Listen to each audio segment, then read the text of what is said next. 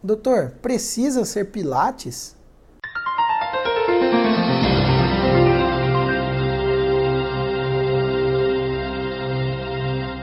Gente, Pilates é um conjunto de exercícios criado por um alemão, Joseph Pilates, em 1920. Hoje em dia a gente tem mais de 500 tipos de variações e exercícios para o Pilates, que pode se adaptar de leve, moderado é, ou intensidade forte. Então ela é adaptável para todas as pessoas. Você que vai fazer a intensidade do seu tipo de exercício e você vai tentar transpor o seu limite.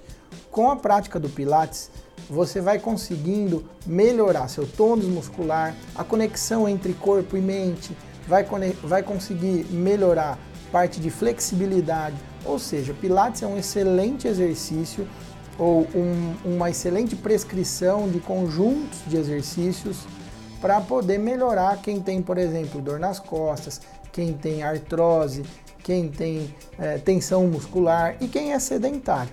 Precisa ser Pilates? Não.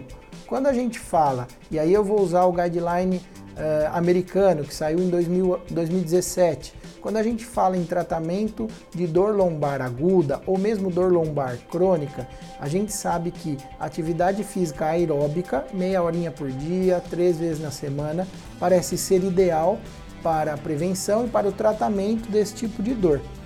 Pilates alia esse tipo de atividade física para o tratamento da lombalgia mas não é a única alternativa.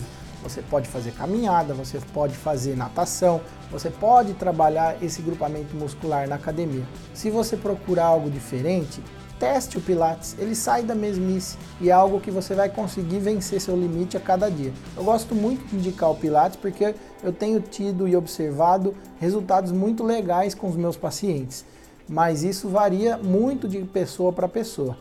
Claro que se você é uma pessoa que gosta de praticar esportes, nada impede que você pratique esportes. O Pilates não é obrigatório para o tratamento de nenhum problema de saúde, mas ele é mais uma alternativa que a gente tem para cuidar da nossa cabeça, da nossa mente e do nosso corpo.